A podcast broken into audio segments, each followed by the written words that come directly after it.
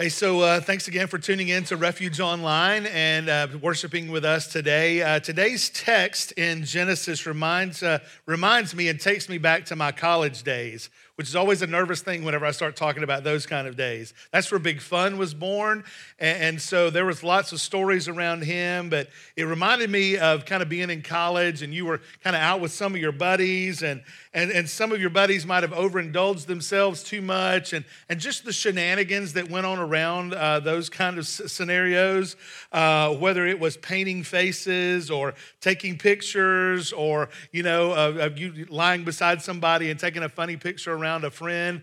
That was it, kind of what this text a little bit reminds me of today. And so many of you might be saying, Preacher, should you even be talking about these kind of things? Should you even be referencing things like that that you did in college? Well, honestly, it's really about what our text is about today. And, and so we'll get to that as we jump into uh, today's text. So I would encourage you to open your Bibles to Genesis chapter 9. We'll pick up in verse 18 uh, in today's lesson, but I want to kind of recap to kind of ramp us into where we are today. So, from last week, we learned that uh, as Noah and his family came off the ark, God made provisions for them. And, and so Noah built an altar to worship God and, and thank him for sparing his family. And, and this really was an outward expression from Noah to say, Hey, thank you, God, for rescuing me and rescuing my family. And he was really crediting all of his life to God and saying, I recognize that you didn't have to spare me and my family, but you chose to do that from this worldwide flood. And,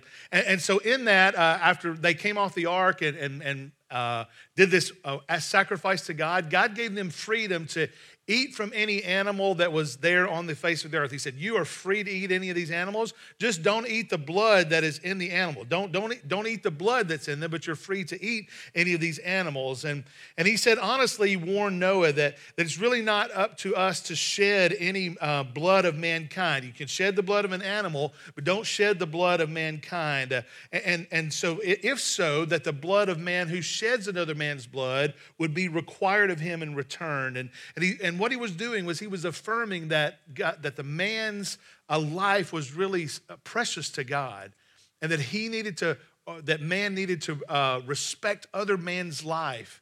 And so he said, Don't shed the, men, the blood of men. And then God told, told Noah and those who survived, he was like, no, no, no, no, no, no, get jiggy with it. He was like, get, get busy and multiply and, and, and, and fill the earth. And so, so this is your job to, to fill the earth. And and then lastly, God established a covenant with Noah that he would never destroy the earth by flood again. And he, the scripture says that he puts my bow, God said, I'm putting my bow into the sky as a reminder of this, that, that, that we'll see, that, that we even still see this today, a rainbow in the sky, as a reminder that God made a covenant with Noah way back when. And, and if you remember from last week, we said this covenant was universal, that it was for all mankind. He, he promised this, no matter if you're part of the house household of faith or you're outside the household of faith, that this is a promise that covers you. That it was unilateral. It was one that God was the one that was making the promise, and God is the one who would keep the promise, and that it was unconditional. It was not upon man to do something and then God would do his part. No, it was an unconditional promise that God said, This is what I'm going to do. And if this was the end of an epic movie, this is the way I kind of see it in my mind is that Noah would be standing there with his family, and they would probably kind of be silhouetted out and they would all be arm in arm, and there would be a big rainbow in the sky, and the music would be, would be just building and building and building, and there would be singers in the background hitting these high notes. I mean, Zach Thomas would have trouble hitting these high notes, even that they would hit in this movie scene that I have in my mind. It would be like, ah! And that's, what, that's the way I see this whole thing playing out with Noah and his family and the rainbow in the back. and because this was quite the day. It was a huge day in the day of Noah. I mean, he had just received this never to be broken promise from God. And Noah, because Noah demonstrated, he was like, Man, I'm going to follow you. I'm going to follow you, and I'm going to do what it is that you tell me to do. I mean, the scripture talks about this uh, uh, we, talk, we saw this last week in Hebrews 11 7. It says this By faith, Noah became an heir to the righteousness that comes by faith. And so uh, the scripture tells us that Noah was a righteous man because of the faith that he had. And, and even Genesis records that uh, Noah was this he was blameless in his generation and that he walked with God. And, and so this is, these are descriptors of Noah that we would all want said about us. And I mean, it seems like Noah had been faithful following God. I mean, he was a, in a 100 year contractor project in building the ark, right? I mean, that's a long time to be in the middle of some type of project, 100 years. And he, he had the first ever private zoo on his boat. I mean, there, there were, uh, uh, that, that's, all, that's all he had. I mean, you had, you, had a, you had a specific invitation to be able to even get in to see those animals. And, and then there was the multi-family dwelling of his, of his kids and, and their wives, and they were on this great voyage. And then after the flood subsided, they were literally the only people that were left on the earth. And so you think in the middle of that epic ending, in the middle of there, there and Zach Thomas singing in the background, the rainbow, what could be better than that? I mean, what could be better. Well, let, us see and let's dive into today's text and, and see what actually happens. Look with me in verse 18. This is what the text says. Uh, the sons of Noah who went forth from the ark were Shem, Ham, and Japheth. Ham was the father of Canaan. Uh, these three sons were the sons of Noah, and from these peoples, uh, from these, the people of the whole earth were dispersed. Noah began to be a man of the soil, and he planted a vineyard. He drank of the wine and became drunk and lay uncovered in his tent. And Ham, the father of Canaan, saw the nakedness of his father and told his two brothers outside. Then Shem and Japheth took a garment, laid it on both their shoulders, and walked backwards and covered the nakedness of their father. Their faces were turned backwards, and they did not see their father's nakedness. When Noah woke from the wine and knew that his younger son had done to him, he said, Cursed be Canaan, a servant of servants shall he be to his brothers. He also said, Blessed be the Lord, the God of Shem, and let Canaan be his servant. May God enlarge Japheth, and let him dwell in the tents of Shem, and let Canaan be his servant. After the flood, Noah lived 350 years. 29, uh, verse 29 all the days of Noah were 950 years, and he died.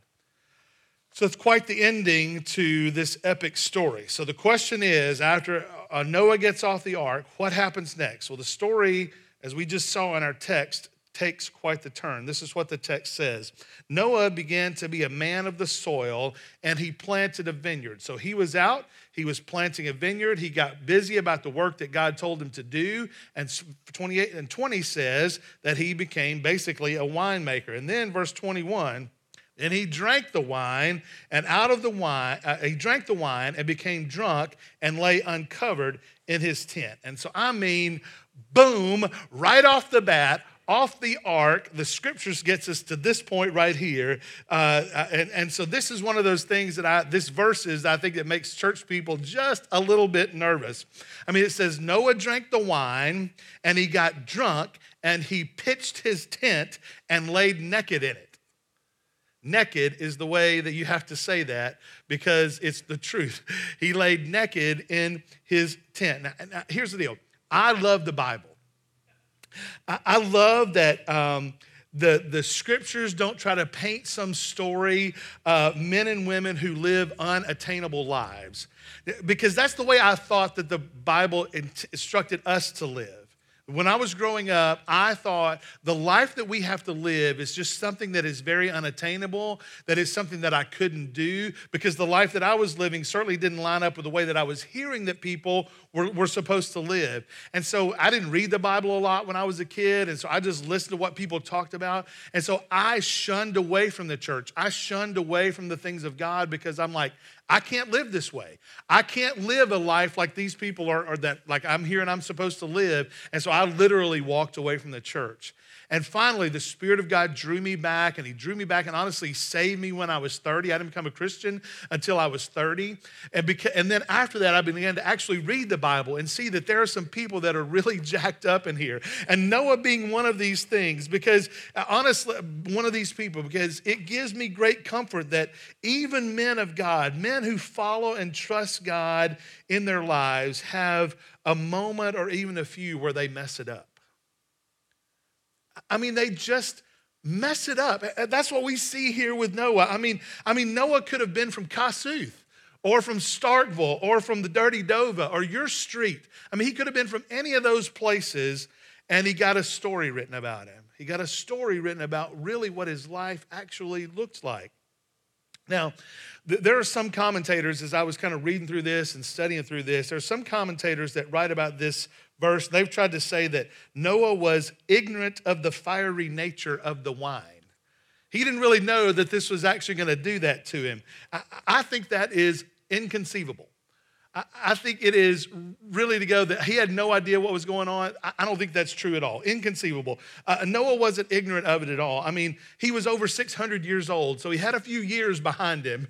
He, he knew what was going on around him. Uh, I mean, he picked the grape. I mean, he planted the grapes and, and he picked the grapes and he added, I'm sure, necessary ingredients to the grapes and he made some wine and he drank it and he drank a lot of it, at least enough to get himself drunk.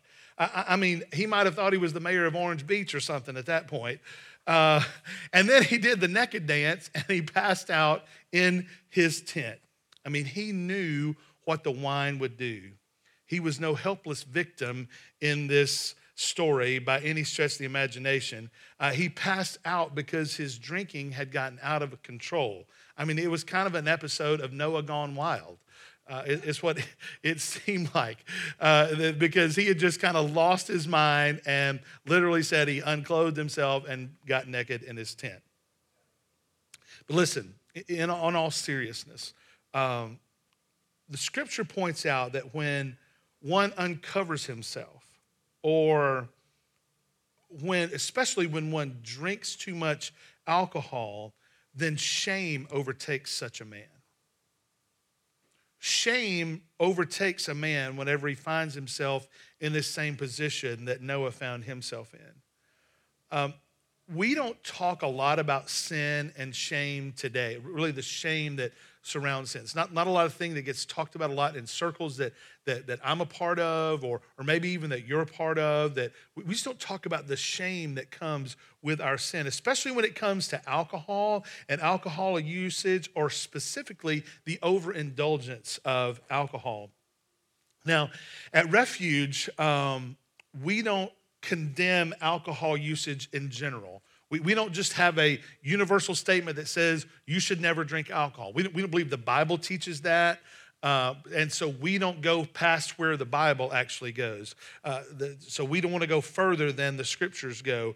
Um, however, drunkenness is clearly deemed sinful in the scripture. I, I want you to turn with me, if you will in your Bibles to a few New Testament scriptures, and we'll see some of these. Uh, the first one is from Ephesians chapter 5. So turn with me to Ephesians chapter 5, and we'll pick up actually in verse 15. This is what the text says in uh, as Paul was writing to the church at Ephesus. He says, Look carefully then how you walk, not as unwise, but as wise. So he's like, he's like, don't be foolish, don't be dumb, but be wise in how you walk. Verse 16, making the best use of time because the days are evil. Therefore, because all that is true, because the days are evil, and we should be wise in what we do do. He says, Therefore, do not be foolish, but understand what the will of the Lord is, and do not get drunk with wine, for that is debauchery, but be filled with the Spirit. He says, just don't be drunk with wine. Don't pull a Noah. Don't pull something that you might have pulled in the past. He's like, just don't be drunk with wine. He doesn't say don't drink it.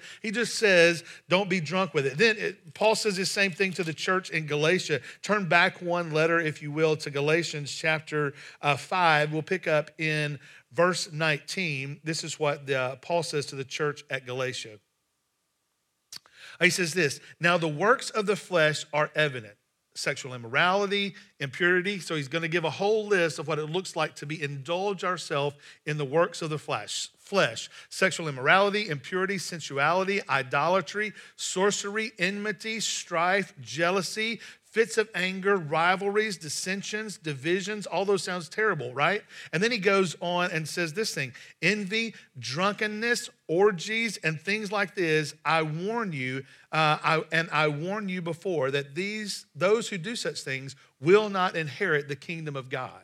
And so he puts drunkenness into that whole list of things that we talked about. And then he follows that up and, he's, and he contrasts that and says, But the fruit of the Spirit is, and he goes on to list out the fruit of the Spirit. And so Paul gives a warning about drunkenness uh, to the church at Galatia as well. Then, one more place, if you'll turn back uh, to Romans. Uh, this was uh, something that we covered in our Romans study, but Romans chapter 13, uh, verse 13 says this very thing. He says, Let us walk properly as in the daytime, not in orgies and drunkenness, not in sexual immorality and sensuality, not in quarrelsome in jealousy. And then he turns the corner and says, But put on the Lord Jesus Christ and make no provision for the flesh. So Paul talks about this very thing in the New Testament in multiple letters that he talk, that he sends out. And so why is that such a big deal? Why is uh, what we see Noah indulging himself in in the Old Testament in our text today and what Paul warns about in the New Testament. Why is that true? Uh, because really, drunkenness many times leads us to a place of shame. Drunkenness leads to where we live in shame. Um, uh, shame from the things we do, like going streaking, like Noah, or uncovering ourselves when we should be covered, or uh, more seriously, the things that we might say to one another. Many times, whenever someone uh, has too much alcohol, they get a lot of liquid courage, or like I like to call it, liquid stupidity. That, that happens to us many times. Or even more insidious, the things we do to one another. Whether that's sexual violence or physical violence that comes from drinking too much or overindulging too much with alcohol. And so, if you're struggling with alcohol and specifically drunkenness, uh, please let us know. We're not a people who are here to shame you. We're not here to try to uh, uh, bring and heap more shame. I, I, know that if you find yourself in that place, you probably live in some places of shame already. And so we're not here to heap more shame on you. We're not here to belittle you. We're actually a, a, people who care about you and want to love with you and, and, and put love, loving people around you. Uh, if you're part of this refuge family, uh, then reach out to your gospel community leader or one of our deacons or one of our elders and just say, hey, I need some help. Or, or maybe you're watching online today and, and you're, you're not even part of this church family, but you're dealing with this very thing. Then you go, man, I need some help, but I don't know where to turn. Then I, I'm just going to encourage you to reach out and say something right here at this, um, at this site. You can send a note to hello at refugememphis.org and, and say, hey, I heard Pastor Scott talking about that you guys would help, or I, I'm, I'm struggling with alcohol abuse, or I'm struggling with overindulgence in alcohol. Will you help us? I can promise you that we'll respond to you and we'll help you and we'll do anything we can to try to get you out of the grips of uh, this alcohol abuse today. Uh, like we've already sung today, listen, Jesus is better. Jesus is better. So let's get back to our text. Uh, this is what it said that, that he drank the wine and became drunk and lay uncovered in his tent. So, what we see is sin is alive and well in the new world. One commentator wrote this about it said, The flood did not purge the earth of wickedness, and we cannot suppose that such was its purpose.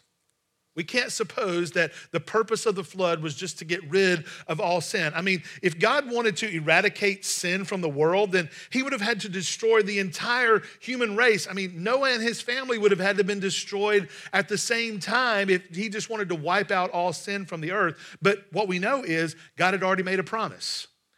He made a promise back from Genesis 3. Remember Genesis 3? That's when Satan uh, was introduced into the story and, and, that he came into the garden and he talked with Eve and he deceived Eve and he brought some fruit and he said, Hey, did God actually say this? He began to question what God had said and, and he began to put some doubt into Eve's mind. And Eve was thought, Well, I mean, the fruit does look nice and it does look really good to eat and it seems like it would be good for the body. And so she took some of the fruit and she ate it. And the scripture says she gave it to her husband, and he ate, and then their eyes were open. They realized that they were naked. Seems like naked goes around a lot of sin.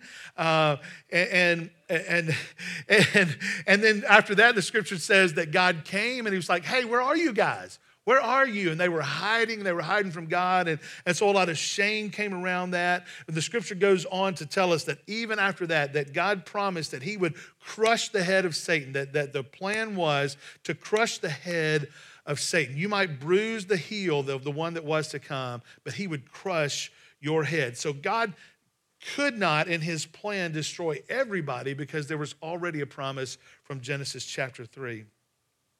But listen, what this text is a stark reminder of is that sin and its effects are really astounding.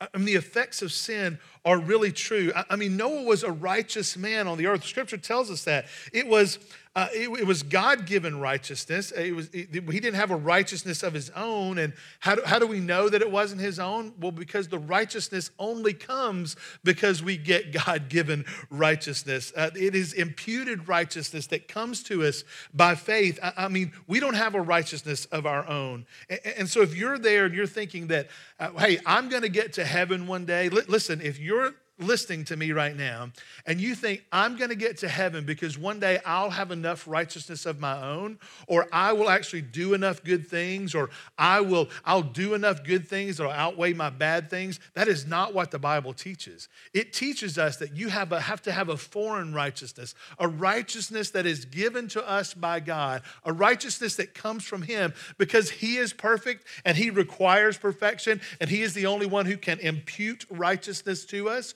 You have to have that kind of righteousness that comes from trusting in Jesus, from trusting in the finished work of Jesus, from Him coming and living a sinless life, from dying a death on the cross that we all deserve to die, for Him being, for His shedding His blood to cover our sin debt, for Him being buried and raised from the dead three days later, and He is ever ascended at the right hand of the Father, ever interceding on our behalf. And when we put our trust and our faith in His righteousness and His righteousness alone, not our own, His atoning death on the cross, His victorious resurrection over death, when we put our faith in those things and not our own uh, righteousness, then the scripture says that we will be saved, that we will have this righteousness that comes from faith in Jesus. That in Jesus. That's where we get our righteousness. Now, back to our text. Our text tells us that Noah had stood out in the world in which he lived, but in that moment, sin had conquered him. Sin had overtaken Noah. I mean, I mean, you know what I'm talking about? Have, you ever been in a place where sin overtook you? I don't want you to think about anybody else. I know husbands, you're probably thinking about your wife, where, where sin has overtaken her at some point, and wives, you're probably thinking about your husband and where sin has overtaken him for sure. But I don't want you to think about anybody else. I want to think about you, where sin has overtaken you at some point. Uh, and, and so we need to see that, that Noah, in his drunk and unconscious state, uh, we need to see that really as a significant warning to you and me today. Uh, Noah couldn't make it on his own. Uh, he was terribly flawed. And all the flawed people said, Amen. Yeah, yeah, thank you. Yeah, all the flawed people, it, it, you need to amen that because you're a flawed person, I promise. So am I. We're all flawed people. And, and, so Noah couldn't make it on his own. You and I can't make it on our own. He needed something outside himself to rescue him, and we need God's grace just like Noah needed God's grace. Then we need God's grace uh, today. And so, this part of Noah's story that coming off the ark and all the grandiose victory that he did has really been given to us to make you and me wise today to help us in some wisdom uh, in some wisdom. And so how does that happen preacher? Well what i think it is telling us is that people in our prime if you think you're in the prime of your life or people in your later days in your life wherever you may be in your stage of life sometimes we get overtaken by sensualities that maybe previously we might avoid. I mean, there might be some places that you've avoided things in the past, and now suddenly you find yourself in the middle of indulging yourself in. I mean, how many of us have avoided sin at one time only to give into it now? Maybe it's alcohol, like Noah. Maybe you've avoided alcohol your entire life, but now you're kind of overindulging in it. Or maybe it's something visual where you go, I haven't looked at another, if you're a man, I haven't looked at another woman before, and suddenly you're beginning to look at other women than your wife. Or maybe it's the opposite, and maybe women, you're looking at men and thinking about other men other than your husband. You've never done that before, and but suddenly you're indulging yourself in that. Or, or maybe it's something mental, just something you're thinking about, or images that you're thinking about in your head. Or maybe it's physical, some place that you've really indulged yourself, or you've gone outside of yourself and you're indulging yourself in places you never thought you'd find yourself. And suddenly you find yourself. Why is this the case that suddenly this happens to people like me and like you? Well, here's what I think the tendency is to ease up when conflicts lessen. I mean, think back to Noah's story. When he was facing the scorn and, and the ridicule of the violent world around him, what was Noah? I mean, he was steadfast. I mean, we, we read about that in the last couple weeks. He was steadfast in the mission that, that God had for him. He didn't look to the left, he didn't look to the right. He was like, for a hundred years, I'm going to build this ark. I'm going to be involved in this mission that God has called me on. I mean, he had his hand to the plow. Nothing could detract him or distract him from the thing that God had called him to. But then, after he survives the flood and they come to re- and, and they get out and they say, hey, let's get busy about filling the world, here's where we see Noah. He's in the vineyard. He's got time with his family. There's no opposition to his mission. He was kind of smooth sailing out there picking grapes. He relaxed. But don't we all do this? I mean, don't we all have a tendency to just kind of let our guard down sometimes? I mean, in, in times of great difficulty, uh, like a worldwide epidemic, or a difficult financial season season i mean we run to god and we declare our need for him and we find ourselves on our knees where god god please help us. We're in the middle of great difficulty. I need you now more than ever. I need you to help me. I need you to, to come along by my side. I can't do this on my own. I, I mean i've seen this in my own life. You've probably seen it in your life. I've seen it in the life of our church family.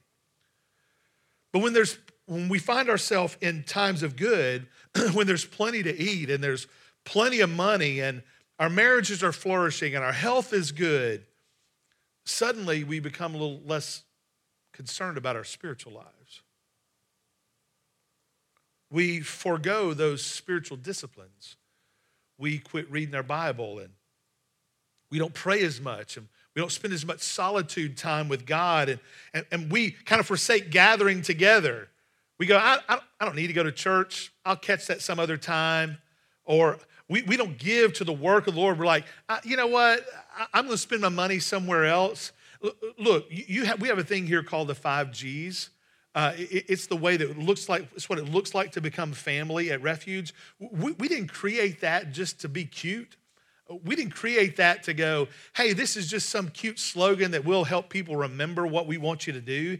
This is because we want you to be engaged in the work of God. We want you to regularly think about what do I need to do? I need to gather with people. I need to get involved. I need to give. I need to be in a gospel community. Those because we that we, we encourage you in those places because it's easy to drift.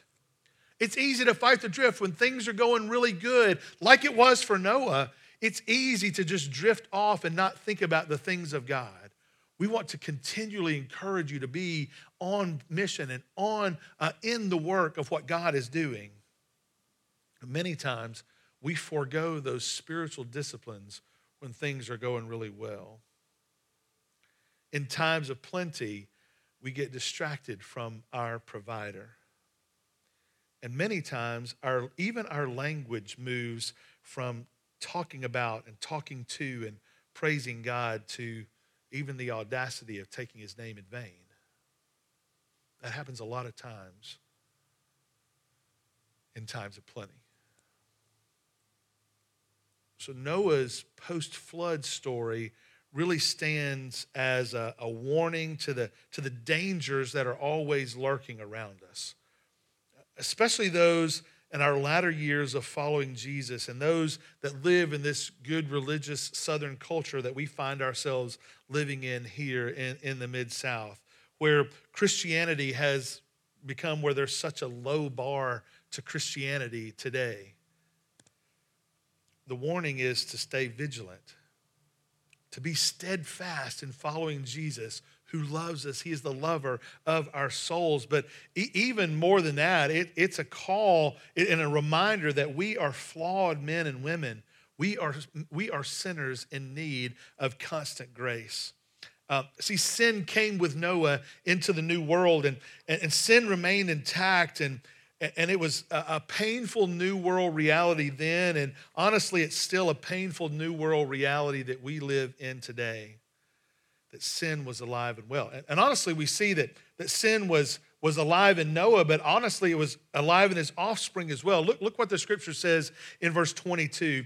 And Ham, the father of Canaan, saw the nakedness of his father and told his two brothers outside. And, and so, what the text tells us is that one of his sons uh, saw his father laying naked in his tent, and he chose to ham it up with his brothers he had the opportunity to, uh, to cover his dad's sin, but instead he chose to expose it to his brothers. Now, can you see this scene? Uh, Noah is like laid down, passed out, drunk on the on the on the floor. So it's like he's just out. Now I chose not to be naked uh, for this part of it. We were going to kind of blur me out, but it shows that that was probably not a good idea, that they might kick us off of social media if we did something like that. But he was passed out drunk, and, and Ham uh, saw his dad, and then he ran to tell his brother. He was like, uh, Dad is passed out. I mean, he's drunker than a seasick giraffe on the ark. I mean, he is like out. Um, and, and, and so, what had Ham done? He had sinned against his father. He would be breaking what would come to be known as the fifth commandment to honor your father and mother. Ham, in effect, uncovered his father's nakedness by running and telling others. He ran and told that. How many times do we do the same? How many times do we see someone caught in sin? And we have the opportunity to cover and protect them. I mean, we know someone is in the middle of something sinful, and, and rather than covering them or rather than protecting them, and I'm not talking about something insidious that needs to be uncovered and told, I'm just talking about some personal sin in their life that, that we could just cover and just keep to ourselves, and, and we could really even help them in that situation. How many times instead of covering that sin, do we expose their sin to everybody else? How many times do we run to others just like Ham did and talk about it with other people? How many times do we harm instead of help? Shame on Ham in Noah's day, and honestly, shame on you and me if we do it today. Now, I'll just say this if you've been contributing to that, if you've been contributing to the breaking down and the tearing down and the gossiping about uh, and giving idle talk, then you should repent to God today. And honestly, you should repent to the person that you've harmed today. I, I'm not even kidding. You should take today and call that person or go and see that person. First, you get on your knees and ask God to forgive you. And then you should go to that person today and say, I've sinned against you, and I've sinned against you in this way. Will you forgive me? Let's keep going. Look at verse 23.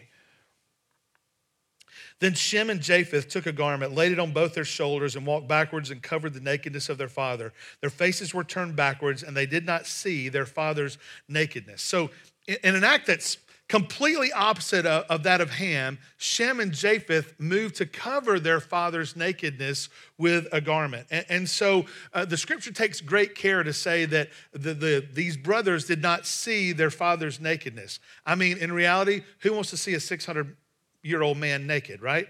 Uh, they took great care to, to back themselves into the room. Uh, uh, but honestly, they did it not because of that. They did it out of respect for their father. They're like, I, I want to respect my dad, and no matter what situation that he might find himself. So they put, the scripture says they put the garment on their backs, and they walked in backwards to the room, and they laid the garment on their father without looking him. and, and the New Testament reminds us that this is love. That this is what love looks at. Paul says the same th- kind of love shown to Noah, uh, uh, or Peter says that, uh, that the same uh, kind of love that's shown by Noah by his sons is the way that we should do that. Uh, the scripture says this in 1 Peter 4 8 love covers a multitude of sins. And so it did in Genesis in this story. It did in Peter's day in, as Peter was writing this letter. And it does for us today. Love covers a multitude of sins. And, and so these brothers did mimicked what God did for Adam and Eve in the garden when God covered them with the animal's garments. They kind of mimicked what God was doing. And they covered their dad's sin, uh, even uh, no matter if he knew about it or if he didn't. They chose to cover his sin. So Noah's sons covered his nakedness. Uh, and so we see a real uh, a, a, contrast between Noah's sons here. On, one part, you've got uh, the sons of Noah, Shem and Japheth. And on the other side, you've got Ham. And, and really, they represent two different groups of mankind. So, so we, you and I, fall into these two separate groups. Uh, the, the, those like Adam and Eve and Noah, who with God's help, they have their sins covered.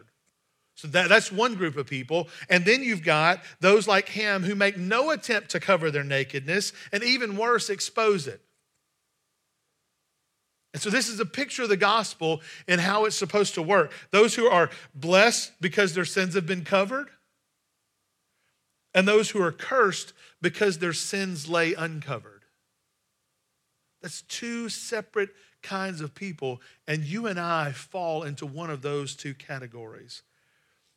Uh, King David talked about this in one of the Psalms in Psalm 32 1. He said, Blessed is the one whose transgression is forgiven, whose sin is covered. Where are you? Which camp are you in? Are, are, are you covered or are you uncovered? Are you forgiven or are you unforgiven?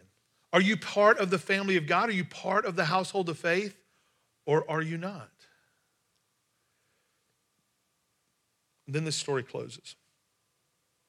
When Noah woke from his wine and knew that his younger son had done to him, he said, Cursed is Canaan, a servant of servants shall be his brother. He also said, Blessed is the Lord, the God of Shem, and let Canaan be his servant. May God enlarge Japheth, and let him dwell in the tents of Shem, and let Canaan be his servant. It's interesting that when Noah woke up, he knew what had gone on.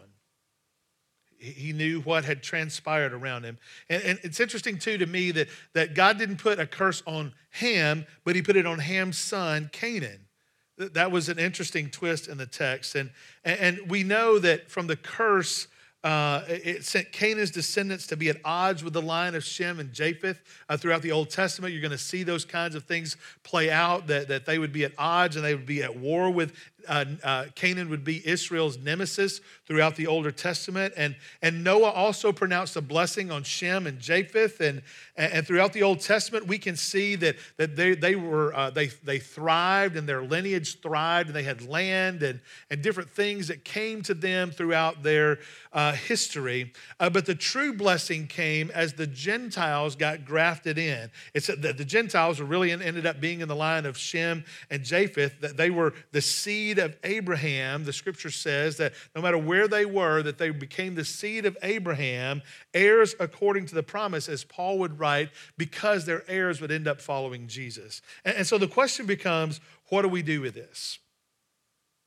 What do we do with all of this story and how do we apply this to ourselves today? One, we, we've learned that the gospel is not new. This is not something new. We, we've seen the gospel play out literally from the beginning of this story in Genesis, and it still continues to play out. Uh, it was declared to Adam and Eve in the garden whenever they sinned. Uh, it, was de- it was demonstrated to Noah whenever he and his family were delivered from the flood. And yet, when, even when Noah stepped out into this new world, he brought sin with him, and he was still a sinful man, and sin was still on the earth, and it left him drunk and passed out naked. And, and Ham sinned against his father by exposing his nakedness. And, and, and Noah saw this same kind of sin dwelling in, in uh, Ham's son Canaan, and, and thus began the fracturing still of more relationships, even in this new world. And this we know sin fractures relationships. But the good news of the gospel is that the gospel knows no boundaries.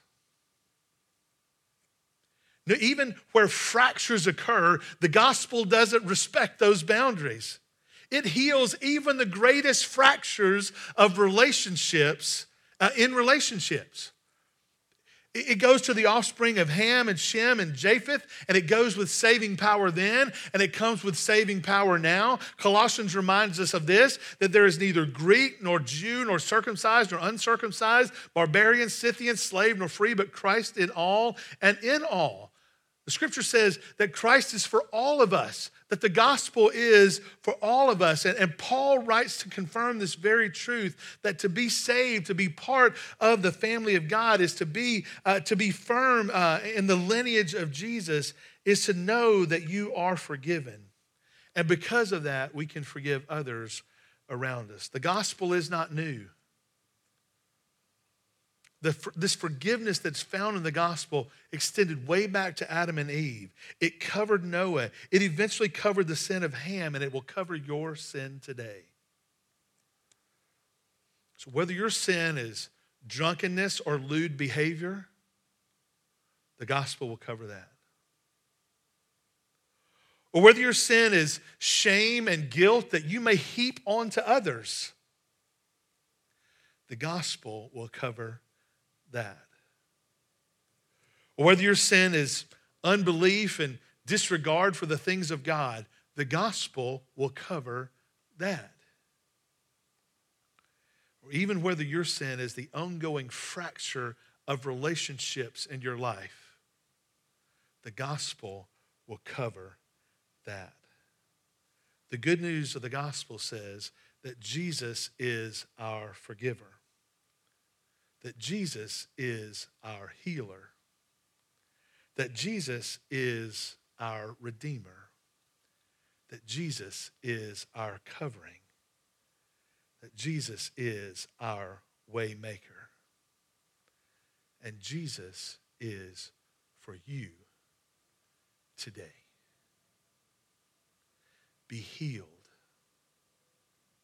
Let the fracture